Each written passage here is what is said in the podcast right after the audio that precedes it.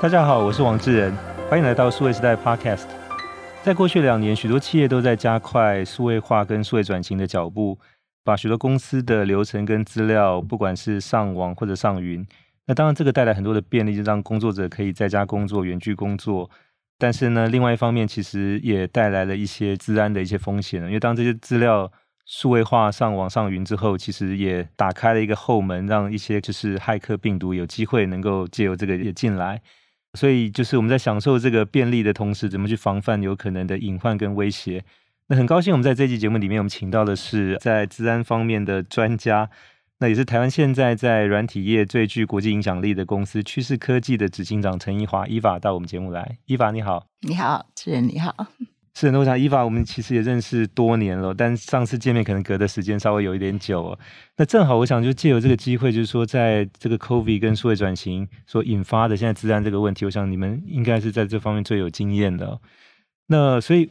第一个问题想请教是说，那从刚才谈谈到，就是说像治安的这个风险，随着数位化的这个脚步跟比例的扩大，其实跟着相对来讲也上升哦。对。那所以从你的经验来看的话，就是说当企业在思考跟布局这个所谓治安的这个议题的时候，有哪些是他们最需要注意的？嗯，我想您刚刚提到的一个很好的面向，就是说啊，这几年其实最大的改变就是。大家的 digital transformation 造成跟外面连接的点越来越多了。一个公司以前大概就哦，金额 firewall 哈防火墙啊这样子，然后都跟外界是隔绝的，只有内网。可是现在已经变成内网和外网已经几乎没办法分了。那在治安上面，我们称之为这叫 attack surface，就像打仗，就是说你可以被攻击的点。就变得越来越多了，所以呢，在治安上，我想我们最近最常提醒大家，就是说，你只能保护你自己知道或你看得到的点。所以，第一件重要的事是你一定要去清点你对外面可能被攻击的点有哪些。譬如说，以前没有 work from home，没有人说在家办公的话。他家的他员工家里的电脑你根本不用管，可是自从在家办公以后，那他家里的那台电脑，你可能也会变成是攻击者攻击的点，进入的点。所以通常我觉得这时候最重要的一件事就是 visibility，先清点一次，说你可能被攻击的点有哪些，然后再从。这一些可能被攻击的点，由治安专家给一些那种比较专业的建议，就是说哪些是风险最高的。第一，容易被攻，攻了以后又容易造成很大的影响的，那重点的再去做这个呃防护的动作，要不然你会觉得说哇，一摊在那里，不知道从何开始。但是我的我的看法就是先把 visibility。把可视性做好，然后接着再去做 prioritization，重重点重点防护，这样才能达到最高的效益。是，那我想这个其实对多数公司来讲，因为以前我只要管好就是在公司的机房内的电脑跟员工桌上的电脑，对，就 OK 了。但因为现在就是能够在家工作，所以那台能够连到公司电脑来的家里的电脑。也也需要去注意，因为那个后门或者漏洞也可能从那边产生哦。对，所以相对就是它会暴露在一个比较大的一个可能风险的范围里面。对，所以刚才伊娃建议是说，第一个说你要先盘点清楚，说那现在具体的啊、呃，就是需要关注的那个可能产生的破口的对的点可能在哪里，这个要先弄清楚。对对对，那有很多可以啊、呃、入手的地方。通常我们会建议第一个入手的地方就是嗯。呃员工通常在呃，我们里面有叫 Active Directory，就是 AD 的这个 server 哈，就是有全公司名簿嘛，对不对？那至少任何公司大概全公司名簿都是有的。那从全公司的名簿里面去看出说，这一些员工会接触到用到的电脑有哪些，那是一个最容易入手的地方。是。那他不一定是员工在家里的书房或客厅的电脑，因为他也可能带着平板或者是用手机，就是在户外，在在可能移动的时候也连上公司，所以像这些可能都是要纳入到刚才谈的盘点的这个范围里面。对，就所有能够连上公司的网络的这个，其实都需要注意。对，对，然后呃，另外一个很容易入手的地方就是你盘点公司的 email account。大家都对不对？员工几乎都会有这个电子邮件嘛。那电子邮件，你只要从你的电子邮件去追查，就知道你的员工从哪些电脑去登录、去使用电子邮件。那从这个地方是最容易入手了解这个嗯公司的所谓 inventory 的盘点的方法。是。那一般来讲，就是说企业在碰到实际的治安的问题，可能比较常见的类型，就是能不能也帮我们介绍可能？现在最常见，而且这个呃，impact 最大的，就是说大家伤害最大的，就是所谓的勒索软体 （ransomware）。好，那 ransomware 事实上它就是让你不能工作，然后跟你勒索要钱，看你能不能解开他这个锁。那但是这个 ransomware 怎么进来的？通常我刚刚提到电子邮件，很不幸，这已经是二三十年的事情了。但是电子邮件至今。仍是这个最容易骇客最容易的第一步，他就是送一个看起来很无辜的电子邮件，让你去打开那个附件，或者是 click 它里面附的一个 link，然后就开始了他的下一步。这个大概，所以我都会先先说，哎，公司里面第一个要做的事情，先把电子邮件这边的做好，然后。治安其实哦，讲到最后，人家就是说，weakest link is people。你可以有设所有的治安的条例，你可以把电脑锁这里锁那里，可是最后你电脑就是人在用，最容易被入侵的地方就是人。所以诈骗邮件、诈骗的短信，这都都是目前骇客最常使用的入口。那如果是讲到最那种比较大型的，譬如国家对国家的攻击，或者对大型企业的那种攻击的话，那最长的入口就是所谓的 vulnerability，就是你现用的软体，你本身用的软体，不管是 Microsoft 的 Windows 啊、Linux 啊，哈，这些这些软体本身的漏洞。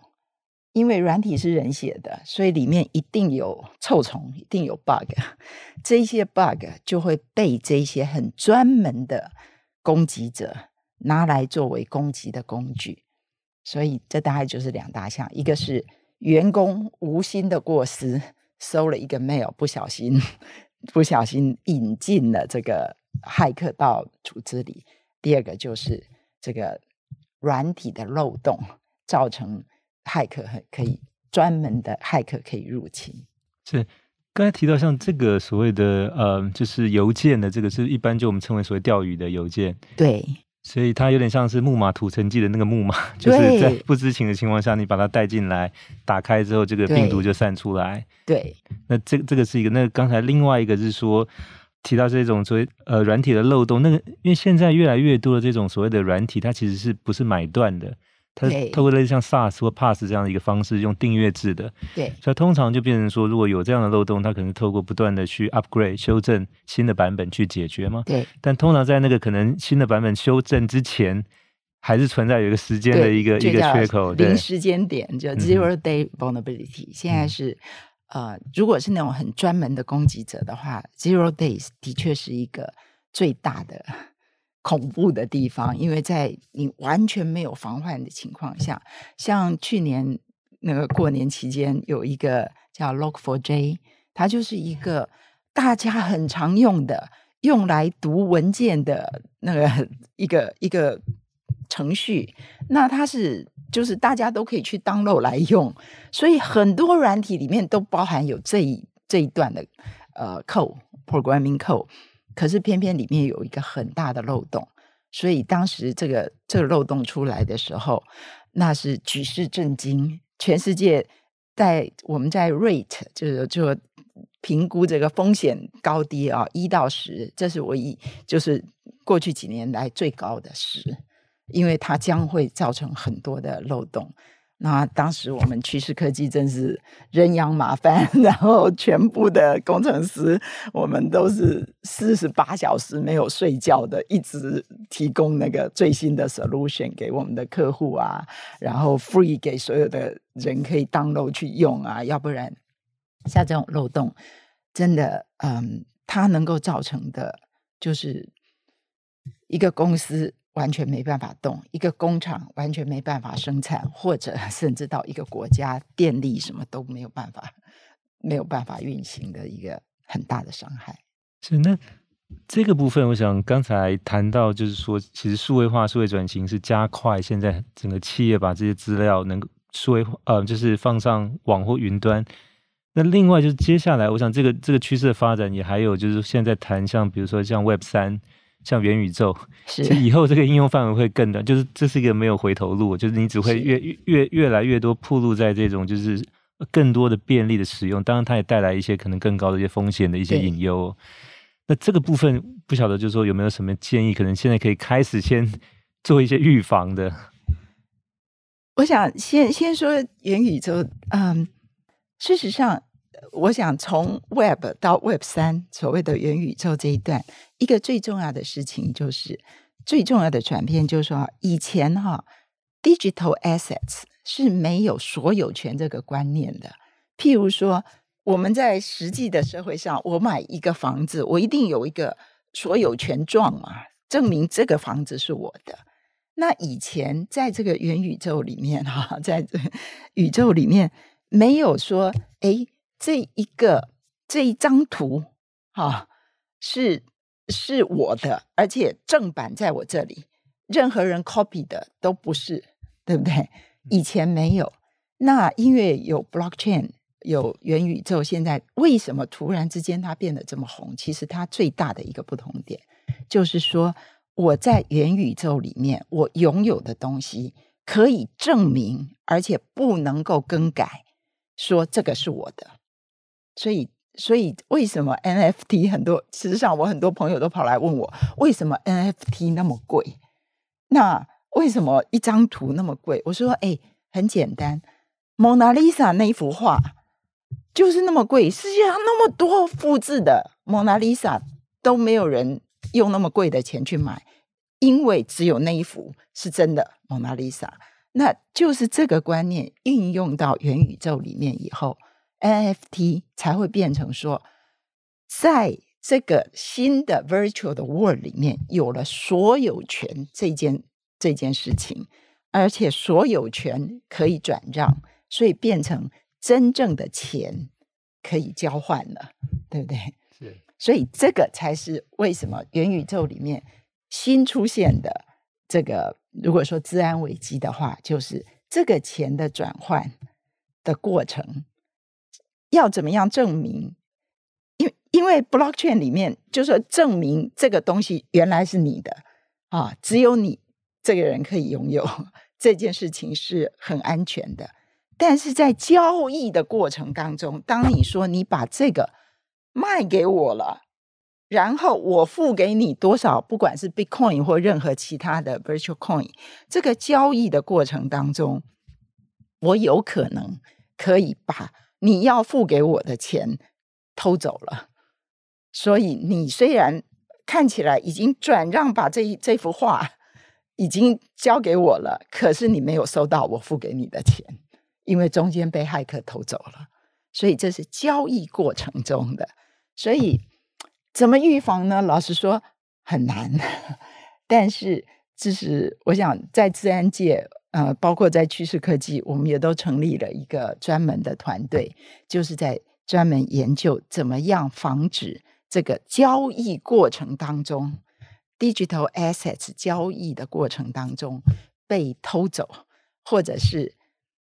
更简单的讲，就是说你千万不要把你的那个 Bitcoin 的 password 那个那一连串的那个密码被别人偷走了嘛，对不对？这个是一个很重要的。嗯，对，我想这个 Web 三其实跟我们过去认识，我我想早期其实趋势科技很有代表性，从最早那时候做呃 PC 的这个就是防毒的碟片对，到后来 Internet 网络时代，就是啊、呃，基本上这个服务是用类似像这种订阅式的。再到现在 Web 三，我们在看，就是说，其实它的这个概念，就像刚才 Eva 介绍说，它其实是很多的这种将来产权，对，包括像 NFT 或者说现在加密货币的这种就是转让或交易哦，对，那这个过程里面就会有一些可能。以目前来看，当然有一些法规相相相对也在要求，比如像呃所谓 Know Your Customer KYC，对，或者所谓呃反洗钱的，就是呃 Anti Money Laundry 的这个呃 AML，对，实名制，实名制，对。但即便如此，因为这个发展还是太快，有点像是一个大西部一样。虽然是说政府有一些法令下来，但是远远赶不上它成长的野蛮生长的这个速度。哦对。所以这里面确实也有很多的一些可能治安的一些风险跟破口产生。那我想这个也给这个所谓的防毒的这些业者或者说治安的业者带来一些新的挑战跟机会哦。那当然，我想要接着请教 Eva，就是说，因为像台湾的金管会已经明定，像上市贵公司要在二零二三年底前 设立治安长跟治安单位哦。那当然，这个目的也是我想就是说，因为资安。已经是各个公司，我想当先从上市贵公司开始哦。对。那目前看起来，就市场大概这个缺口至少是两万人以上哦。那针对这一块，你会给什么样的建议？是说，对于这些啊、呃、需要符合金管会的要求去设置这个职位跟部门的，嗯，就他们可以怎么来操作这样的事情？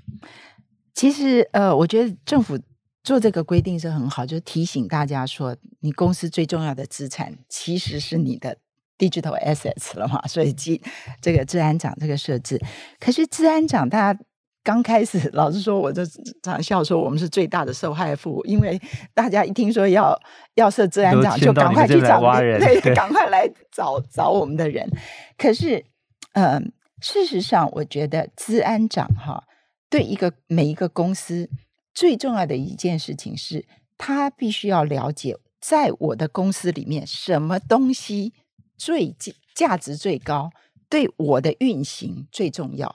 不是说他要像我们的工程师一样哦，知道怎么样找漏洞，怎么样补漏洞等等，这不是治安长的责任。治安长最重要的责任应该是了解我公司里面最大的风险在哪里，然后你可以去找外面的治安公司，你不要，并不是说治安长自己要做治安。而是了解自己的治安风险最高在哪里，然后去外面找适当的治安的公司来帮他们做治安。所以，呃，趋势科技我们最近也是开始就是 有举办，我我们的那个洪伟干是我们台湾的总经理，那他也是台湾电脑协会的 那个呃，我知道一个团队治安团队的那个。呃，领导嘛，哈，所以他就开始了做这些。我们做很多的这些教育，给各个不管任何行业的公司，说治安长第一步应该做些什么事情，并不是说你赶快去害一个治安工程师，而是怎么样去评估你公司里面的风险，治安风险最高在哪里，然后决定要投资在什么地方是最高的投资效益。我想，这个大概是我对所有就是说要设治安长的人，不要急着去找治安工程师嘛。最重要的是，其实有很多我们发觉，嗯，公司里面现任的人反而更适合让他经过一些风险管理的训练以后，去担任治安长的财职务，而并不是因为外面的人刚进来。也不知道你这个公司里面的风险，或者你有什么样的 digital assets，哈，反而不容易真正做工作，反而是公司内部的人。所以我们现在都着重在说，哎，你们公司里面的人，我们帮你训练他怎么样成为治安长，然后我们可以提供，如果你需要治安的产品服务，那 leave it to the pro，我们会 我们可以提供。是，那这个资安长，就如刚刚 Eva 介绍，就是说他其实可能技术不是他最优先的，就当他可能需要有一些基础的，但是更重要的是说，他了解公司的这个具体的这些呃风险，能够去做评估，然后就是相对是找到可能合适的解决方案的这个部分是他的主要的工作。对，对，所以我想这一块其实从公司从最早期像 MIS 部门的经理，到后来有所谓的 CIO，对，现在有所谓 CDO，所谓 Digital Officer，到接接下来资安长，就他也有一个演进的一个过程哦。那当然，我想这个其实也标示了，就是说一般的企业在所谓的数位化走的一个路径。那当然，这个其实对于整个要求跟这种所谓人员的编制，其实也必须要跟上。对对对，那我觉得也是一个嗯，公司内部人一个很好的 career path 啊，他可以学到一些新的风险管理的，然后呃，资讯方面的新知识，那又可以帮公司增加它新的价值。因为现在老实说，很多公司嗯。你只要想说，你公司被攻击成功的话，公司的损失有多大，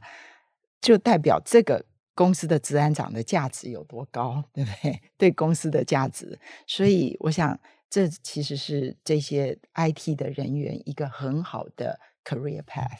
是，那这个部分的话，就是说，当一个是。呃，公司内部的员工，大家要留意，就是说，可能不管是邮件，或者说他在公司以外所使用连上公司网络的这些设备，往来的这些像供应商、客户所构成的供应链或生态系，其实它也可能是一个就带来这个风险的一个，所以。资安长可能他要思考，就不只是公司内部，就是包含公司的外部的这个，其实也必须要纳入到这个考虑里面。对对，这就是我们最近常在讲的，叫 supply chain risk，就是说大家这个供应链里面，你要了解有哪些。以前我们供应链大家就讲说，哦，你卖我这个硬体，这个硬体，然后组成这个。其实现在几乎每个硬体里面都附有一个软体，那这个软体运用在你公司里面的时候。嗯，需要有人去了解，说我公司里面到底用了哪些软体，然后去管理这些软体的，嗯，就是治安风险啊。那嗯，我想我们也有很多例子，包括说像台积电，对不对？它就有有也有提出来，就说他的 supply chain，大家的治安要怎么样管理，因为这个都很都很重要嘛。那呃，最近我们也。在这个车子的安全上面有一些着着墨，那主要的着墨不是说车子本身而已，而是所有做车子的零件的人都已经被车厂开始要求说：“哎，你们必须要你们的给我的这个零件，譬如说这个 Entertainment Center 啊，里面的那个软体必须要经过怎么样子的认证，我才能够使用。”这个，所以我想，supply chain，尤其对台湾很多公司来讲，这个是嗯，我们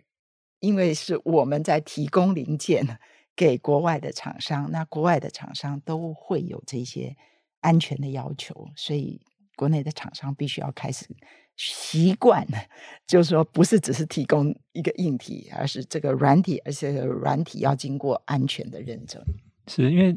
呃，这一块我想在过去，不管是电脑或者手机，它其实是比较清楚。那现在车子其实也在快速的电子化，对，不管是电动车或将来自驾系统，其实这里面会有大量的软体哦。对，那不只是整台车的系统，可能刚才提到像个别的零件的部分也会带一些系统，或者它。那我想这个部分其实也确实，因为汽车行业可能对这一块没有像电脑行业跟手机行业那么熟悉，或者可能在过去是被要求。对，所以。但是因为接下来这个电动车，因为减碳节排的关系，它的这个成长性会非常的高。对，所以这个就变成呃，它也是一个非常重要的一个领域需要关注的。对，那我我想再请教，因为我们一般在谈这个所谓的嗯，就是所谓的资讯的治安的风险，以前的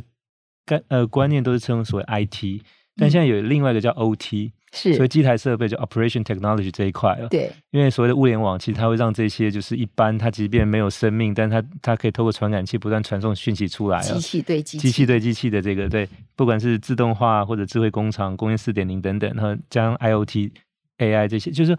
那。呃，以前我们看的更多是 IT，就由人去产生的资讯互相传递。那将来是机器对机器 OT 这一块，对的风险怎么去评估跟注意呢？对，这也是为什么我们三年前趋势科技我就成立了一个新部门，专门研究 OT。然后后来现在这个新部门又跟那个 MOSA 另外一个网络，就是这种 OT 环境网络的大大家 MOSA 合作，我们成立了一个新公司叫 TX One。专门专注在这一种 OT 的 security，因为这样他的工作的环境不一样。我们人我可以说，哎，我规定你不准这样，不准那样子。可是 OT 的环境，通常一个机器进去，它是大概要用个十年，不可以不可以随便改变它的，对不对？可是你里面的那些软体要怎么样随时更新，防止它里面的漏洞被运用，这些都是新的方式。所以，我们啊、老实说，我觉得最近，嗯、所有这些勒索软体哈、攻击的。几乎都在针对这些 OT 的环境，为什么？因为容易攻，钱多。容易攻是为什么？因为他们不能够常常，他们不能更新嘛，他们的机器不能更新，那机器里面的软体也没有更新，所以就有很多漏洞在那个地方，所以很容易攻。对对，骇客来说很容易攻。然后呢，他一攻进去，你就我们已经看到很多例子，很多工厂。他就停工啊，停工了，他怎么办？那每停工一天就是几几亿的这个损失，所以只好付钱，就只好付钱。所以这个 OT 的漏洞跟 OT 的啊、呃、安全是目前我看到治安里面最大的一块，就是说最最危险，对骇客来讲，觉得是最大的一块肥肉，所以他们就很针对这这一方面在攻啊。那。所以这也是为什么我们成立的 T X One。最近我常说它是当红炸子鸡，因为因为很多的问题，他们都必须要由他们这种特殊的专为 OT 的工作环境跟机器与自己机器之间的对话。啊，IT 哈，通常就是。人跟人，对，人跟人，如果如果技术一点讲，就是 TCP/IP。可是机器跟机器之间的对话 protocol 好多啊，用不同的对话方式，所以我们就必须要去重新写这个不同的对话这种 protocol 的 parser。然后就是，对不起，我常常会 会用到一些比较技术。但这个也引起我的好奇，是说，因为过去解决这些治安的问题，其实大部分它都还是属于技术工程师。来处理的，还是由人来处理的？将来有可能这个部分也自动化，类似有 AI 去解决这个，比如刚才提到的，不管是 OT 或者 IT 的治安问题吗？啊、应该是说 AI 被运用在这个 OT 的。的环境里面，譬如说我电，我用照相机照到的 defect，立刻传到生产线，生产线立刻把那个机器手就把它抓下来，就直接拿走了。对对，现在这个叫 A O A O I，其实在很多的那个做做那个 Q C 的环境里面已经很普遍，就是这样子嘛，对，对不对？这个就是，所以呢，你在这个自动化的过程当中，每一步都有可能都是。都其实是用 AI 在控制的。那这每一步，如果这个 AI 下错判断，被人家害进去，给了他错误的讯息，让他照的照片不是他真正的照片，或者替换了照片，对，替换了照片，那做的后面所有的决策都错了，对不对？所以这个就是，嗯、呃，你必须也要用 AI 才能去 detect 到说，哎，这个。这个照片怎么跟以前的照片，呃，有有什么地方不一样？所以我判断它不是真的照片。是，那这个是第一步，就是说用 AI 去做 detect。那接接下来有可能是用它去解决这个问题吗？比如说这个 AI 就自动产生一个一个 program 去把这个问题解决。这我们在自然界，我们目前比较喜欢讲的叫做 actionable AI。并不是真的 AI 就直接去做了，因为老实说，AI 会会下错判断的机会还是有的，对不对？那有时候人的直觉啊，还是就像自驾车，有时候就是就是你不知道为什么，但是就是 AI 还是会出错的。所以我们现在比较常说的就是说，我们要利用 AI 提供足够的资讯，让人做最后的判断。跟最后的行动这样，但是并不到，我觉得到目前大家还不敢让 AI，尤其在治安上面，它的下一个错的决定，可能一个工厂就整个停工了，对不对？或者即便继续生产，都生产出来是有 defect，就是有有问题的产品，那反而更惨。对，所以我们会想说，让 AI 是作为人的判断的一个很好的辅助，让它能够 take 很快的 action。那但是还不到说完全自动，全部都由 AI 来做决定。对，因为 AI 大概现在普遍来看，智商可能比较还是接近四到五岁小孩。虽然说有一些特定功能的，比如下围棋很厉害，或者说去开发蛋白质的结构，但那个还没有到通用。就是说，你去开发蛋白质的，也可以用来，比如说去设计电动车，就那那件事远远还没有到来。对，所以就是用可能 AI 去帮忙做，对，找到问题，但是评估解决方案跟最终的那个决定，还是到这个专业的人才手上。对。那这个也是最后想请教伊法，是说你们其实在过去这几年也办了很多的一些比赛跟活动哦，就是说针对这些比较年轻一辈对自然有兴趣的这些人才，有一个让他们提早去了解或接触这个机会哦。那我想就是说，刚才我们谈到，因为随着以后我们在生活跟工作当中应用到各种资讯的便利越来越高，其实我们自己本身也暴露在越越来越高的风险当中哦，所以需要有。相对的一些专业的人跟工具去帮我们解决这些问题哦。